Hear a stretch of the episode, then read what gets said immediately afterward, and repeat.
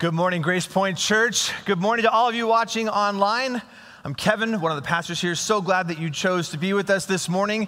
You know, when we talk about giving back to God, and sometimes you wonder, like, what is that all about? Where does it go?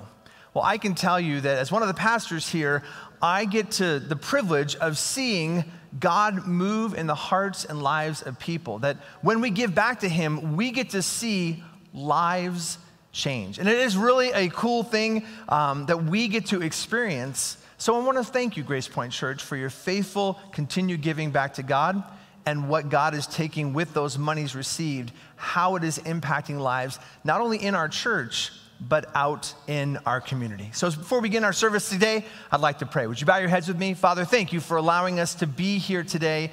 Thank you, God, for the lives that are being changed and the lives that are yet to be changed, God, by the faithful giving of people here at Grace Point Church. Thank you, God, for how that is impacting our community. God, I want to thank you for the churches in our community today, Christ the Rock Church and Pastor Dave. We pray your blessings on them as they gather together. Pray, God, that you would just continue to move through that church as they reach out into our community for you. Thanks for allowing us to be together here today. In Christ's name we pray. Amen. Good morning, Grace Point. Welcome. Won't you please stand and worship with us as we celebrate the Lord's amazing grace.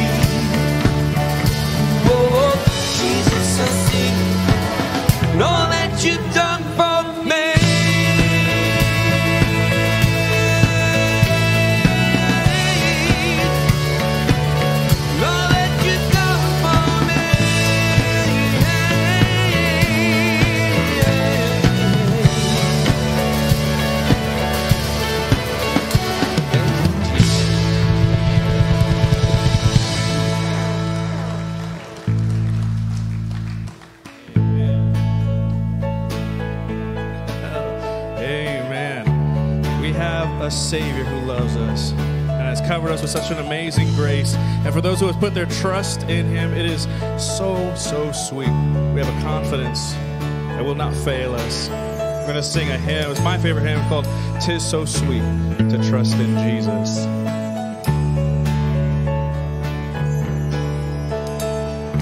"'Tis so sweet to trust in Jesus, just to take him at his word, just to rest upon his promise, just to know thus say the Lord.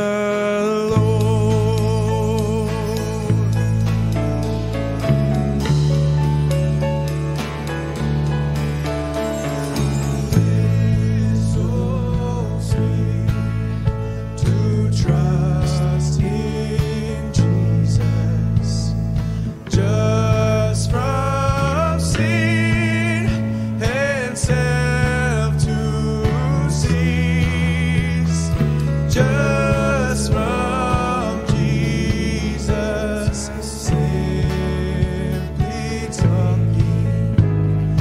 life and rest and joy and peace. Jesus, Jesus, how I trust him and how I proved him o'er and o'er. Jesus, Jesus, precious Jesus, oh, for grace to trust him more. Thank you, Jesus, for the blood of the cross. Oh, how sweet to trust in Jesus, just to trust his cleansing blood, and in simple faith to plunge me 'neath the healing, cleansing flood. Oh, thank you, Jesus. Jesus, Jesus, how I trust him, how I prove him o'er and o'er. Jesus, Jesus, precious Jesus, oh, for grace to trust him more. Oh, for grace to trust him. I'm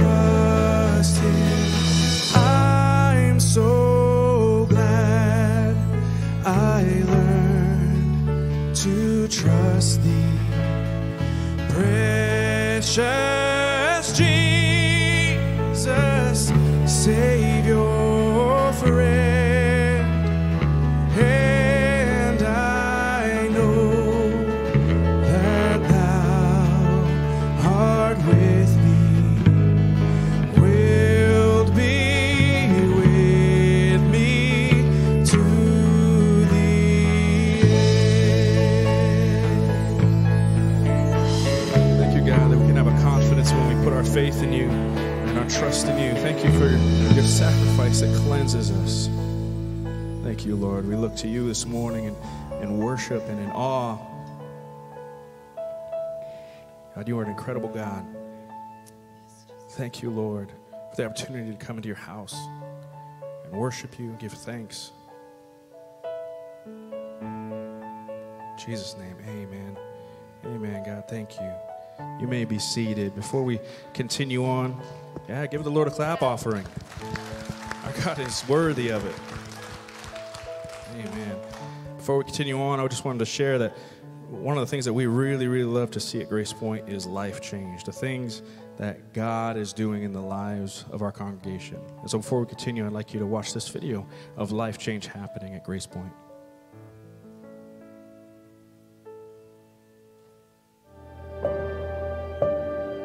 Hello, Grace Point friends. My name is Lexi, and I'm so excited I have the opportunity to share with you a little bit about what God has been doing in my life through Grace Point Church. Now, I have a long history, a very decorative history that would probably make for a great Lifetime movie, but that's a video for a different day. But I would say the biggest turning point of my life happened in 2020. I was a brand new mom to a tiny baby. My husband was stationed on the other side of the country for the better part of 9 months, and we were going through a global pandemic, if you can recall.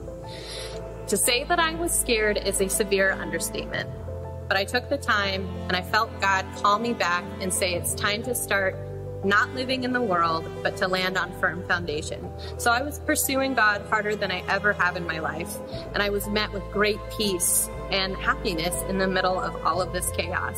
But on the other side of it, I was also met with a great opposition and a spiritual warfare that I almost didn't make it through. In August of 2020, I decided to come back to Grace Point because I knew I could trust the leadership here, and I really needed to have the consistency of church back in my life. In a very short amount of time, God called me from just sitting in the congregation to serving in whatever capacity that I could, whether that was on the worship team or doing lights, or even more recently, starting a women's Bible study that is so near and dear to my heart. Like I said, I had a very long backstory. I made a lot of bad mistakes. I have a long history, and I didn't think that life change could happen for me. But the second God called me to obey him, and we stepped out into an unfamiliar territory, my life has been so great, so blessed, and so much happier than I ever thought it could be. So if it can happen for me, it can happen for you. I'm so thankful for Grace Point and the leadership here and the support that we have. And I'm so thankful to be helping to serve Grace Point in our Kitsap County community. Amen. Amen. I get the pleasure of seeing life change happen in Lexi's life week in and week out. And it's incredible. Her story is incredible because of what God has done in her life. And the same God who changed Lexi's life is the same God who changed my life, the same God who changed James' life, and Aisha, and Janine. And he's available to you. The same God who transforms and redeems and covers by his blood. He's calling. He's calling. And he's available to us because of what Jesus did on the cross. We have access to God, which is an incredible thing.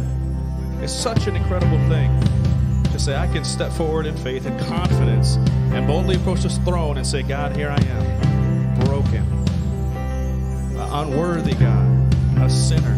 Cleanse me, heal me, and he is faithful and just to cleanse you of all your iniquity because of what Jesus did on the cross for you. We're going to be singing a new song. It's called The Same God. It's about calling on the God of Jacob, the God of David. And so the same God who is available to the Israelites, the same God is available to us. So as we sing this song, I'd like you to listen and take it to heart. We're going to be singing it again at the end of the service. And as we sing it, if you feel like standing, that's okay. Or just listen, that's okay as well. But this is called The Same God.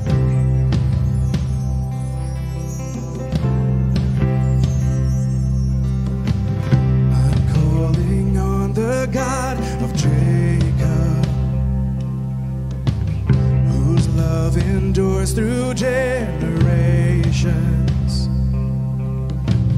I know that you will keep your covenant. I'm calling on the God of Moses, the one who opened up the ocean. I need you now to do the same thing.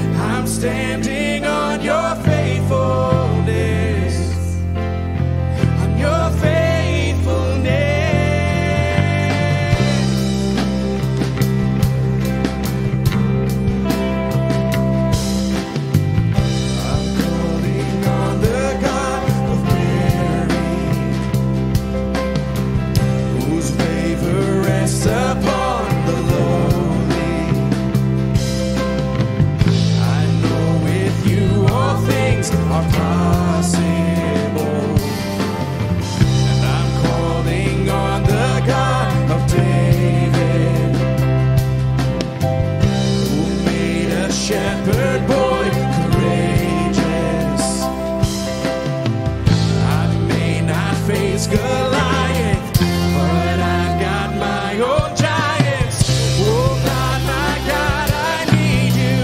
Oh God, my God, I need you now. How I need you now. Oh rock of ages, I'm standing on your faithfulness. On your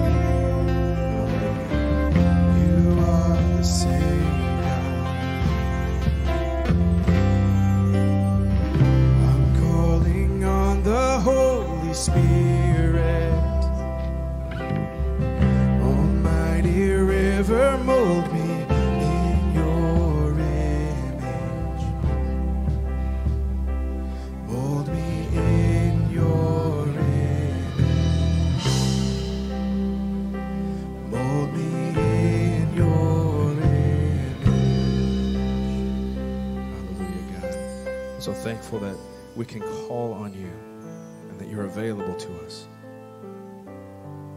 Thank you, God, that you are trustworthy. Thankful, God, that you are faithful always.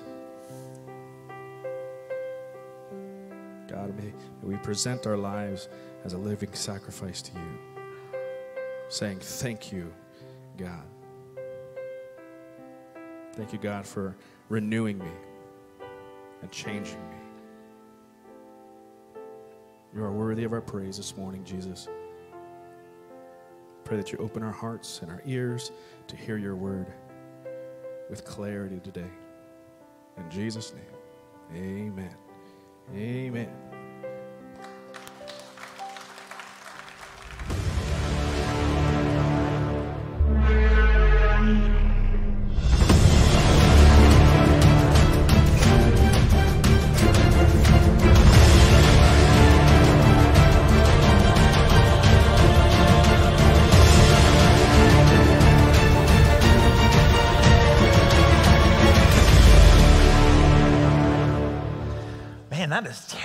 That was Good morning. Good to see all of you. I'm Kevin, one of the pastors here. Barry will be back next week, and as he was going to be gone visiting the grandbabies and enjoying some time away, he said, Kevin, he said, look, I need you to preach on the 15th, and he said, you can preach on whatever you want. Right? And now look, just confession is good for the soul. I have been a pastor in a few churches, and there was part of me that said, you know, I could reach back and preach a message that none of you have heard, and find, you know, like the best one out of them, and do that. And I'm like, okay, God, what do you want me to do? What do you want me to speak on? And I came across this song, Same God, we just sang. And isn't that a powerful worship song? I mean, it's one of my favorite songs, Elevation Worship. And I started thinking about, okay, God, what do you want me to speak on? See, I have grown up in the church my entire life. And I know that's not everyone's story, but that's my story. I'm thankful for my spiritual heritage. I have grown up in the church so much that when I was still in my mother's womb, I was going to church, and back when I was going to church, we did church Sunday night, Wednesday, and any other time. I think the church doors were open. Went to a Christian school, went to a Christian college, got my master's degree at a Christian school. I have been in the church for 52 years of my life, right? So thank you. I'm happy for that. I really am. I've got a lot of friends who don't have that story. In fact, I've got friends that don't even understand how this whole church thing works. Like, it's a kind of weird that people come together, and they come together on Sunday, and they come in and they sing, and there's this Bible, and you talk about God and Jesus and the Holy Spirit, and how does all of that work? I mean, that just seems a little odd. Now, for me, I've always grown up with it, but for others, they really don't understand how it all works.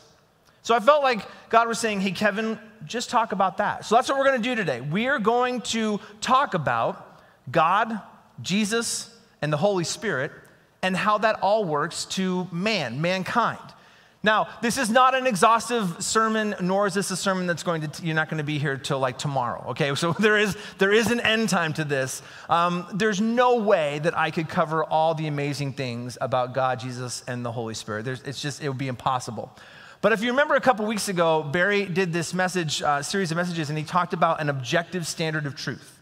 That, you know, remember he had the scale, and he said, well, I feel like I'm 150 pounds, but then he stood on the scale, and that was the objective standard of truth. We are going to look at God's word.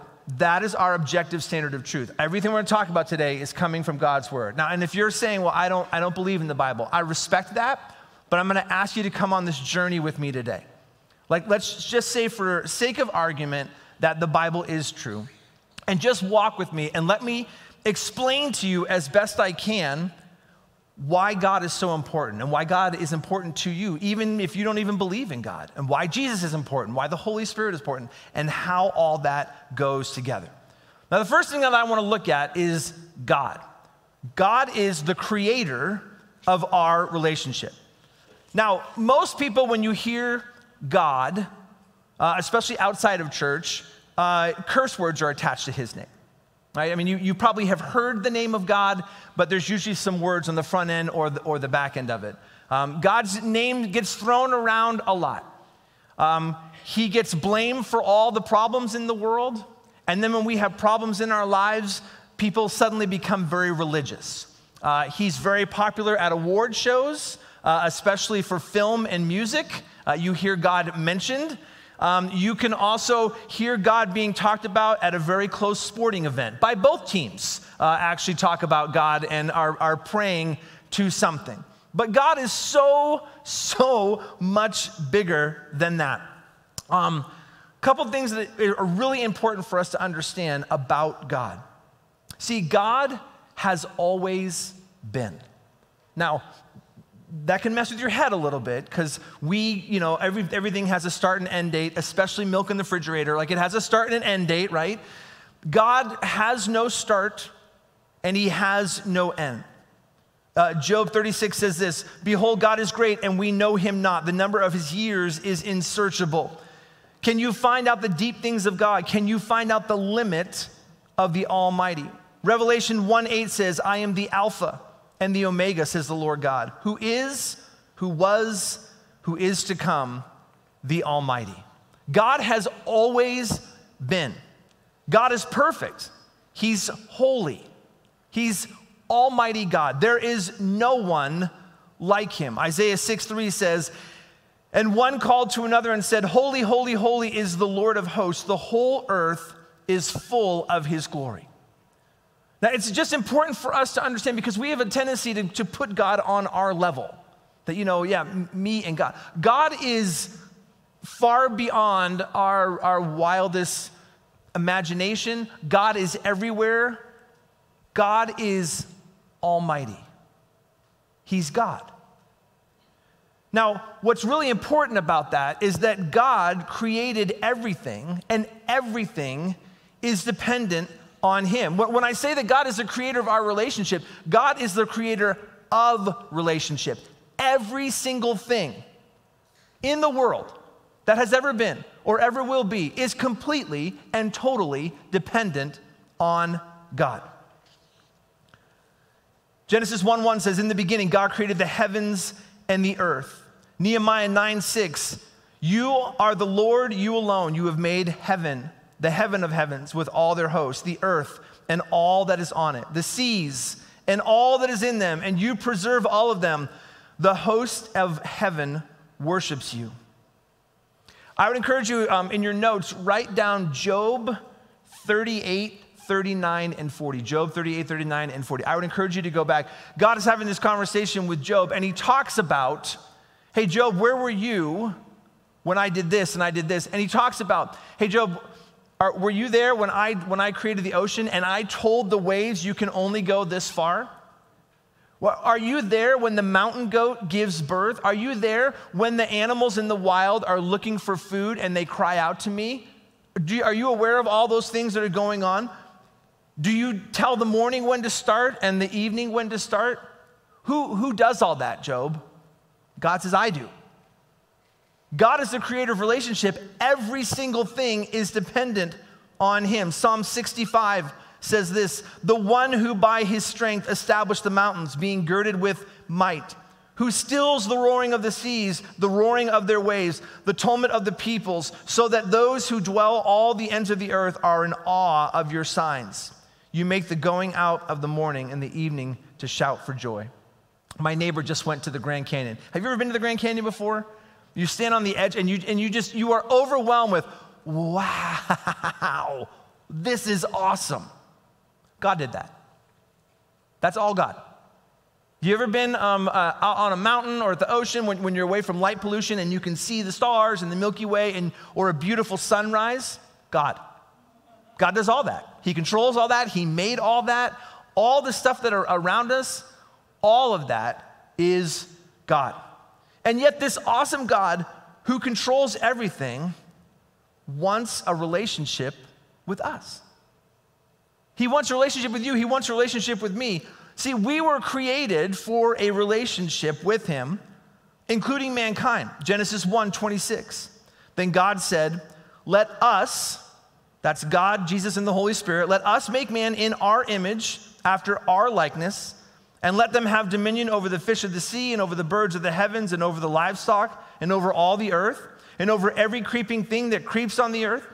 So God created man in his own image. In the image of God, he created him, male and female, he created them. Now, if you notice, God made us different than creation. Creation is kind of it's a forced relationship. Creation cannot exist without God. If God stops thinking about a star, the star goes away. If God, God holds the sun, God's moving the earth, God is in control of everything. But mankind, we are invited into relationship with God, but God does not force that relationship on us. The trees are completely dependent on God. Now, taking a step back, are we completely dependent on God? Yes, absolutely. But God does not force that relationship on us. We get to choose. We were created in the image of God, not in the image of a tree or not in the image of a rock or not in the image of water. Now, why is that? Why did God choose to create man and woman in his image? In fact, in Genesis 1:31, after woman was created, God called creation very good. Man and woman, and he stepped back. If you read in Genesis, it says, this is good, this is good, this is good. He creates man and woman, and he says, this is very good. We were created to have a relationship with God. And for a while, mankind enjoyed this perfect environment. You may have heard of Adam and Eve. Those are real people. God created Adam and Eve, and they had this perfect environment. There was no sin. There was no pain. There was no hurt. There was no anxiety, no anger. How do I know that? Because if you look in Genesis chapter 1, the Bible says that man and woman walked around with completely no clothes on and were okay with it. They went to work with no clothes on. They just kind of exist. Oh, come on, people. That's good stuff. That's funny right there. I mean, come on. Some of you don't even walk around your own house without any clothes on. I mean, they were walking around. There was no sin. There was no pain. There was nothing bad going on. It was this perfect environment, That's how we were always meant to live with God. No sin, imperfection. Created in the image of God. But, as man will do, acted out on their own insecurities, in their own pride, and they sinned against God. They decided, nope, God, thanks for all this nice stuff, but I got it from here. And sin entered the world. And when sin entered the world, everything changed. See, God, as we said earlier, he's holy, he's sinless, perfection. We as sinful people could not be, and we could not exist in that. God is so awesome, and he is so perfect, and he is so holy, and because of our sin, there's an instant barrier between us and God. Our sin created this barrier in this relationship. Yet even in our sin, God still wants a relationship with you and me. God still pursues a relationship with you and me. But you see, because of our sin, we have this gap in our lives. Now, if you don't believe anything about the Bible, I know you'll believe this.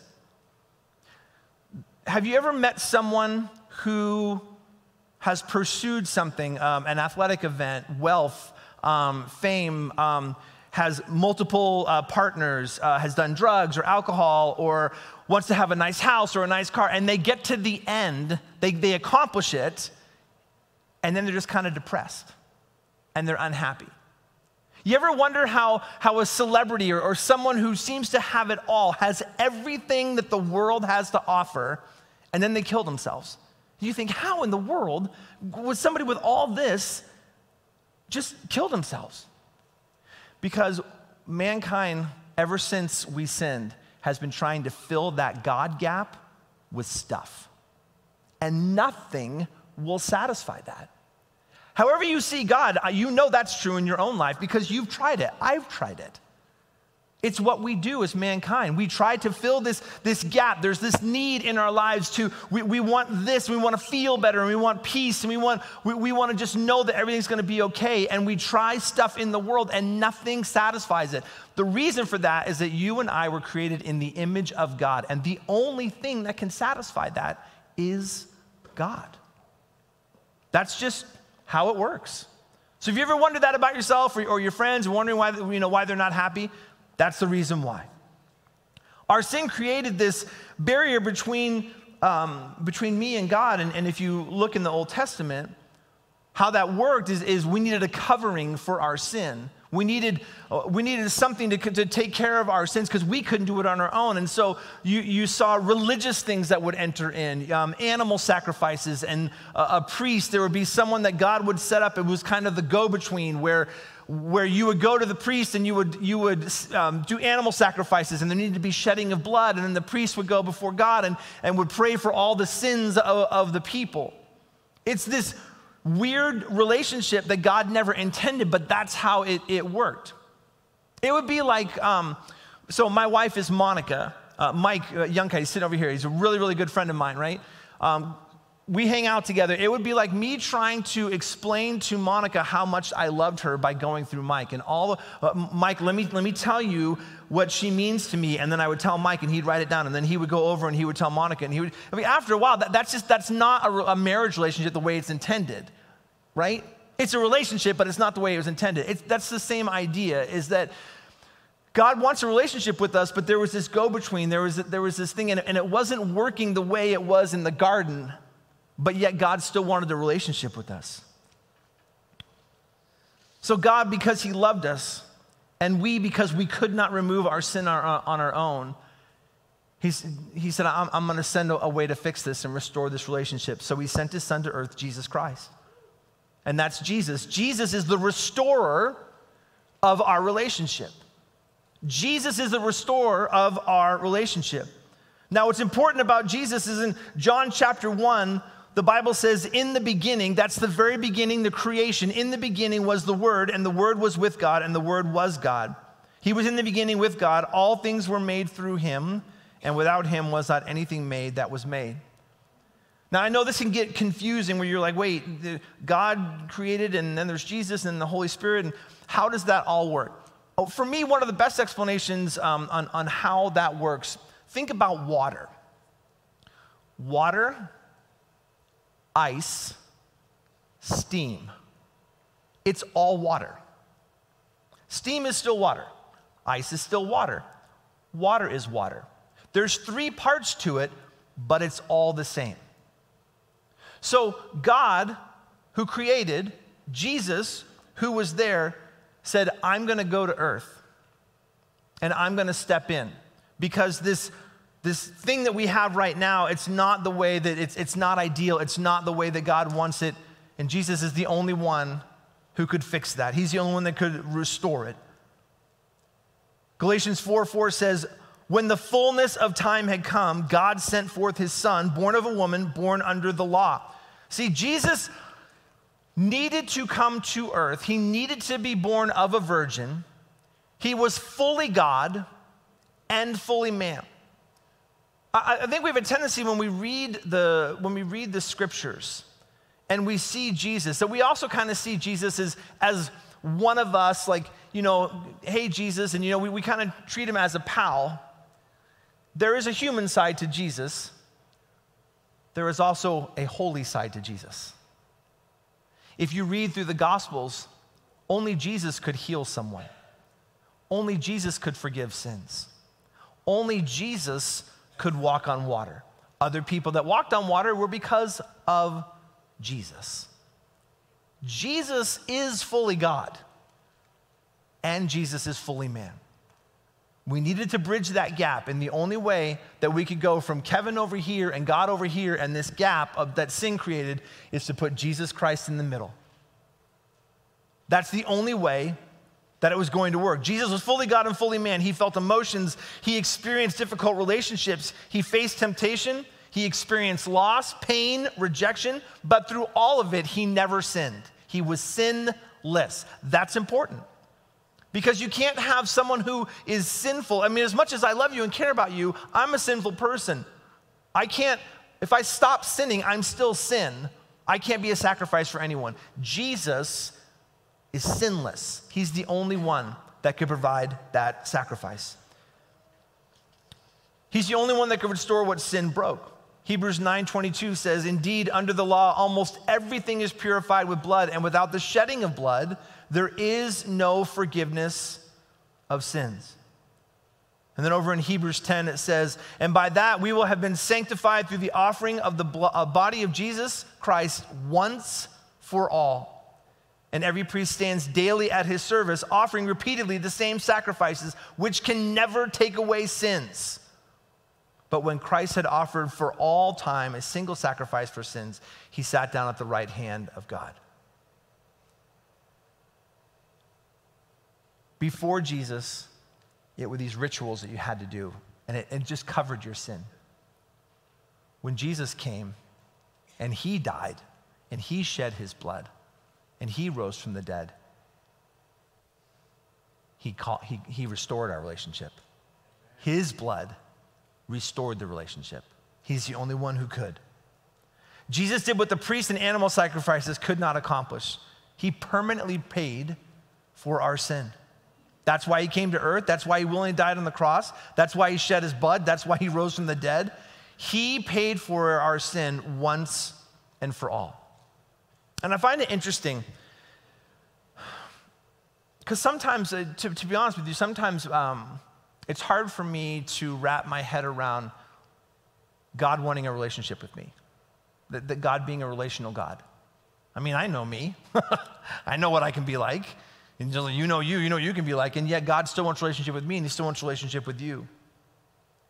In Matthew chapter 11, Jesus is having this conversation, and he says, "Come to me, all who labor and are weary, and I will give you rest."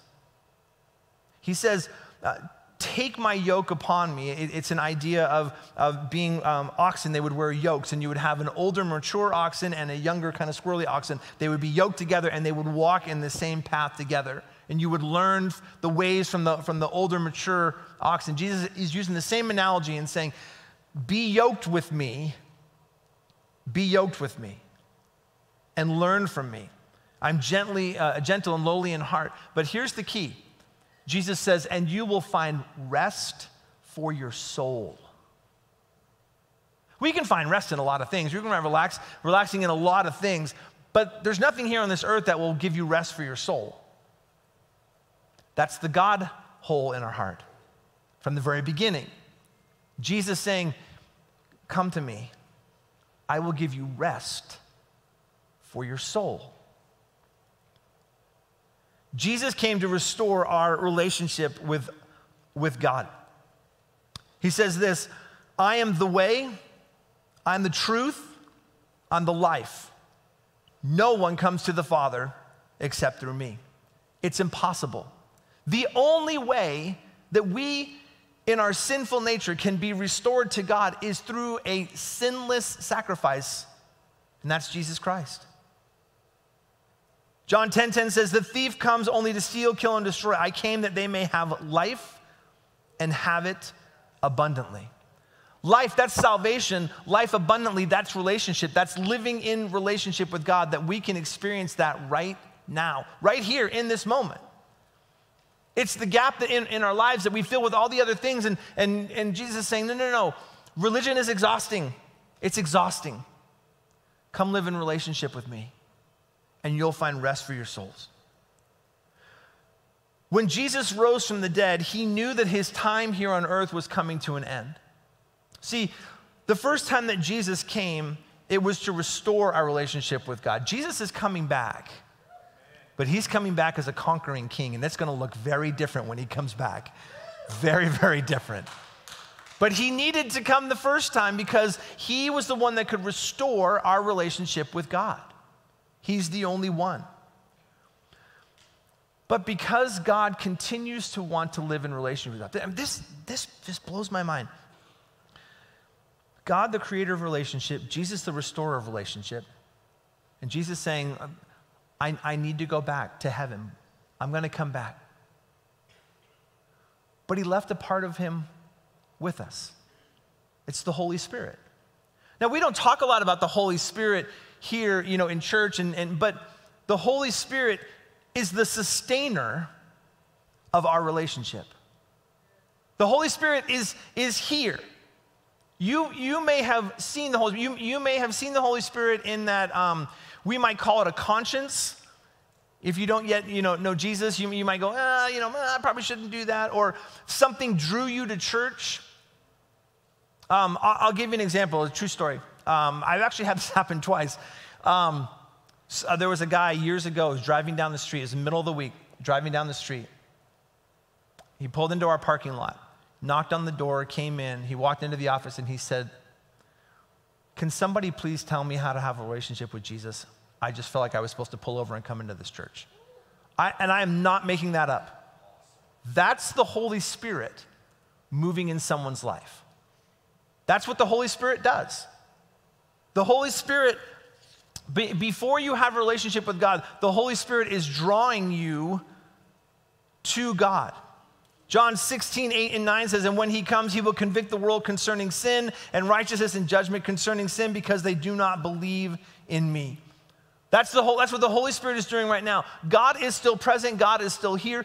The Holy Spirit is here right now speaking in the hearts and lives of people. For those who have a relationship with God, he's speaking into their heart. And for those that don't, he's drawing you saying, "Won't you please begin a relationship with God?" John 14:16-17 says, "And I will ask the Father, and he will give you another helper to be with you forever, even the Spirit of truth, whom the world cannot receive, because it neither sees him nor knows him. You know him, for he dwells with you and will be in you." The moment that you begin a relationship with God, the Holy Spirit comes and lives inside of you. This relationship with God, this gap that we have outside of God, the Holy Spirit comes and fills. And as we move and live in this relationship with God, that's what the Holy Spirit does. He speaks to, if we read the Bible, we're like, "Oh, I needed to hear that." For those of you that have relationship with God, you've experienced this, right? Where you're reading the Bible and all of a sudden a verse pops out and you're like, "Whoa, where did that come from?" That's the Holy Spirit. I needed that today. That's the Holy Spirit moving in your life. You call somebody and say, "I don't know why I'm calling you. I feel like I'm supposed to call and pray for you. Is everything okay?" And the person goes, "Oh my word, this just happened. Thank you so much for calling." That's the Holy Spirit. See, we're not smart enough to do that on our own. That's the Holy Spirit moving inside of us, in our lives. That's our relationship with God coming alive. And the idea is that we grow in our relationship with God, that we look more like Jesus and less like our old sin nature. That we move more into pointing people to Christ with our lives and less like living like I did before Jesus. Romans 6:8-26 says this, "Likewise, the Spirit helps us in our weakness, for we do not know what to pray for as we ought, but the Spirit himself intercedes for us with groanings too deep for words. And he who searches hearts knows what is the mind of the Spirit, because the Spirit intercedes for the saints according to the will of God." It means that there's never a moment in your life where you're alone. No matter what you go through, no matter how bad life on this earth gets, living in my relationship with God, that the Holy Spirit is with us and moves in us and gives us peace that passes all understanding, Philippians tells us. That's the Holy Spirit. That God, because he wants a relationship with us so much, that he sent his Son to restore that relationship and then leaves the Holy Spirit here so that we can sustain this relationship with God. I find it so interesting, though, that God does not force this relationship on us. I mean, we have access to God and Jesus and the Holy Spirit. God, the creator of the universe that holds everything. Jesus, who has experienced everything that we could experience as a human being and yet did not sin. And we have access in relationship with him because of what he did on the cross. And then the Holy Spirit, who continues to speak into our lives. We are the only part of creation that has a choice. Trees don't have a choice. They have a relationship with God. God sustains all of them. Birds, animals, grass, the weather, all of that is dependent on God. He controls it, but we get to choose. A few weeks ago, we celebrated Easter. And something has always struck me in this conversation. I've had a bunch of Easters, and I don't know why it hit me differently this year, but something just really, I was like, wow, I've never really seen it that way before.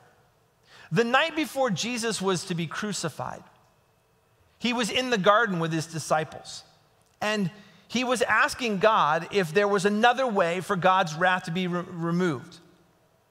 Luke 22 says this, "And he withdrew from them about a stone's throw and knelt down and prayed, saying, 'Father, if you are willing, remove this cup from me. Nevertheless, not my will, but yours be done.' And there appeared to him an angel from heaven, strengthening him. And being in agony, he prayed more earnestly. And his sweat became like great drops of blood falling down to the ground." Here's the part that I like a light just clicked on this year. Jesus is God. He's fully God and he's fully man. And yes, what he was about to experience to pay for our sin was unimaginable. The torture, people leaving him, being crucified, dying on the cross, all of those things. But he's also God, so he knew that in 3 days he was going to rise from the dead. And I'm like, that's always like, what is that all about? I mean, nobody wants to experience that, but he knew he was going to rise from the dead. What's all the angst about? Well, if you read the next day when he's on the cross, Jesus has a conversation with God that's very different. See, Jesus knew that in order for him to pay for our sin, he had to experience complete separation of relationship. He had to experience what it would be like to have no opportunity for relationship with God, to have God completely turn his back on him because of all of our sin. Now, look, we don't experience that right now, because even if you say, "I don't believe in God," the Holy Spirit is still here. Even if you go, I don't accept Jesus, I don't want any of that, the Holy Spirit is still here. God is still pursuing you. Jesus is still pursuing you. You still have an opportunity. But Jesus knew that the payment for sin was for God to completely turn his back, the absence of God. And it stressed him out so much, the Bible says he was sweating drops of blood. Matthew 27, verse 46, Jesus, when he's on the cross, he has this moment and he says, my God, why have you forsaken me?" See, Jesus understands the terror of being absent from God. I've heard this said before that, how could a loving God send people to hell? Well, here's the reality. God doesn't send people to hell. Man chooses hell. Man chooses hell. Because you and I have an opportunity, and many opportunities, to begin a relationship with God through Jesus Christ. In fact, if you're here in church and you're older, my guess is you have had more than one time in a service where you have heard the gospel being presented, the call to have a relationship with God. And if you've never accepted that and said, "I don't want any part of that," what you are in essence doing is saying, "I am rejecting this free gift of salvation." And that's okay. That's your choice. But please understand something. Rejecting God is choosing hell. Because we don't know how much time we have. We don't know. You do not know when the sand is going to run out on your hourglass. Only God knows that. And as long as you are still breathing air on this earth, you have an opportunity to say yes to Jesus. But if you step out into eternity, having rejected this free gift of salvation, in that moment, you will experience what Jesus experienced on the cross. And before you think that hell's going to be a party, please understand that the Son of God, the King of Kings and Lord of Lords, was so stressed about that moment he was going to experience. The Bible says he was sweating drops of blood and he was asking God, "Is there another way?" So please do not think that hell's going to be some fun party you're going to hang out with all of your friends. I completely disagree. In fact, I think part of what hell is going to be, and this is just my own opinion, I think part of hell is going to be regret for all the moments that people could have said yes to Jesus and in their own pride said, "I don't want anything to do with it." And you're going to know all the times where you could have said yes, you could have said yes and said, "Nope, I'm choosing me." I'm not trying to scare you. I'm not trying to whip anybody up and, you know, and grab onto the chairs and be afraid. But I am trying to warn you, because I don't just believe the gospel part of the Bible. I believe all of the Bible. And just as heaven is very real, so is hell. And it was something that was never intended for you. It was never intended. God does not want any of us to go to hell. That's why he sent his son. Jesus does not want anyone to choose hell. It's why he willingly went on the cross. It's why he experienced something he doesn't want anyone to ever experience, complete separation from God. He doesn't want that. And the Holy Spirit doesn't want anyone to go to hell, because that's why right now he's moving in the hearts and lives of people. Please say yes to Jesus. Please say yes to Jesus. Why would anyone choose anything else? Would you bow your heads with me this morning? Romans 10:9 and 10 says, because if you confess with your mouth that Jesus is Lord and believe in your heart that God has raised him from the dead, you will be saved. For with the heart one believes and is justified, and with the mouth one confesses and is saved. With no one looking around, every head bowed, how do you begin a relationship with God? It's actually quite simple. I confess, I believe, I accept, I invite. Right now, where you're sitting in this quiet moment with no one looking around, you can have a conversation with God. And you can say something like this. And again, there's not some magic prayer that you pray. It's a condition of the heart. But right now, you can say something like this to God. Lord Jesus, I confess that I'm a sinner in need of a Savior. I can't get to God on my own. I believe that Jesus Christ is the only one who can pay for my sins. Jesus, forgive me. God, I accept your free gift of salvation through your Son, Jesus Christ. And right now, I invite Jesus into my life to restore my relationship to God. The Bible says that if you said that to God, right now in this moment, you are immediately changed. You are no longer a slave to sin. You are a child of God. You are now experiencing a relationship with God you were always created to have. Whether you're sitting here in this room or you're watching online, you are now experiencing the Holy Spirit in your life.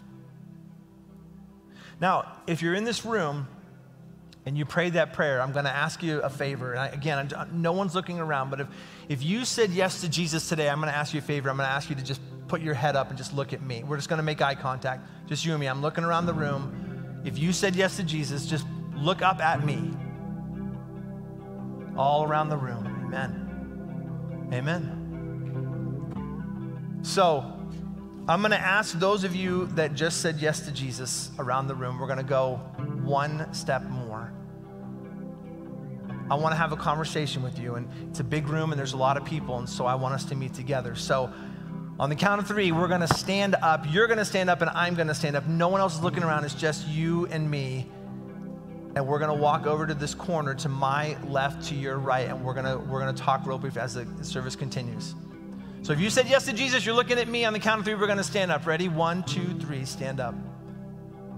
Stand up. Amen. Amen. Amen. Amen. Now, as scary as it is, you're just looking at me. It's just us. We're going to walk this way. I'm going to invite you guys to come over. No one's looking around. We're just going to walk right over here to the corner. It's okay. It's just us. And we're going to talk to you and pray. I'm so excited for you guys. I really am. This is fantastic that people have said yes to Jesus today. Amen. Amen. Amen. Come on over, friends. That's awesome. That is awesome. God, thank you. Thank you, God, that you pursue us, that you pursue relationship. God, I pray for my friends that have said yes to you today. God, I'm so excited for them. I once was lost, but now I'm found. God, I pray that you will just continue to move in the hearts and lives of people, that if there's anyone else here today that said yes to you, that they would make their way over here as we continue to sing. God, thank you for loving us in relationship. Jesus, thank you for saving us from our sins. Holy Spirit, thank you for being real in our lives. In Christ's name we pray. Amen. Amen. Amen. This one of the things that just gets our heart is that when we see God changing lives. So we're so thankful what's happening. Would you please stand? We're going to sing this song together again called Same God.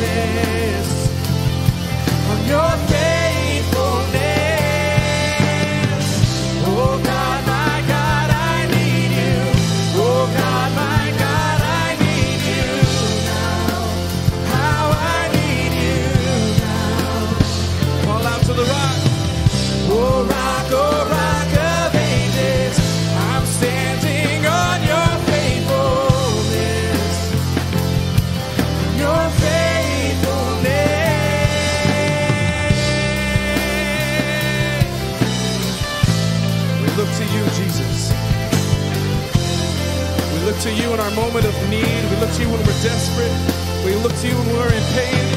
We look to you when our hearts are hurting, God. And we cry out to you, I need you, Jesus. And you're right there with us.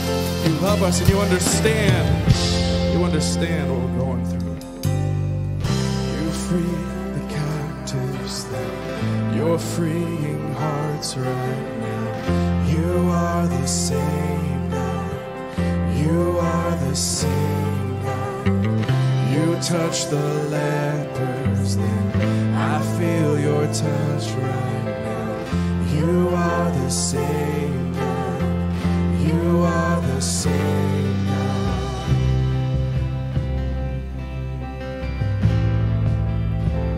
Jesus.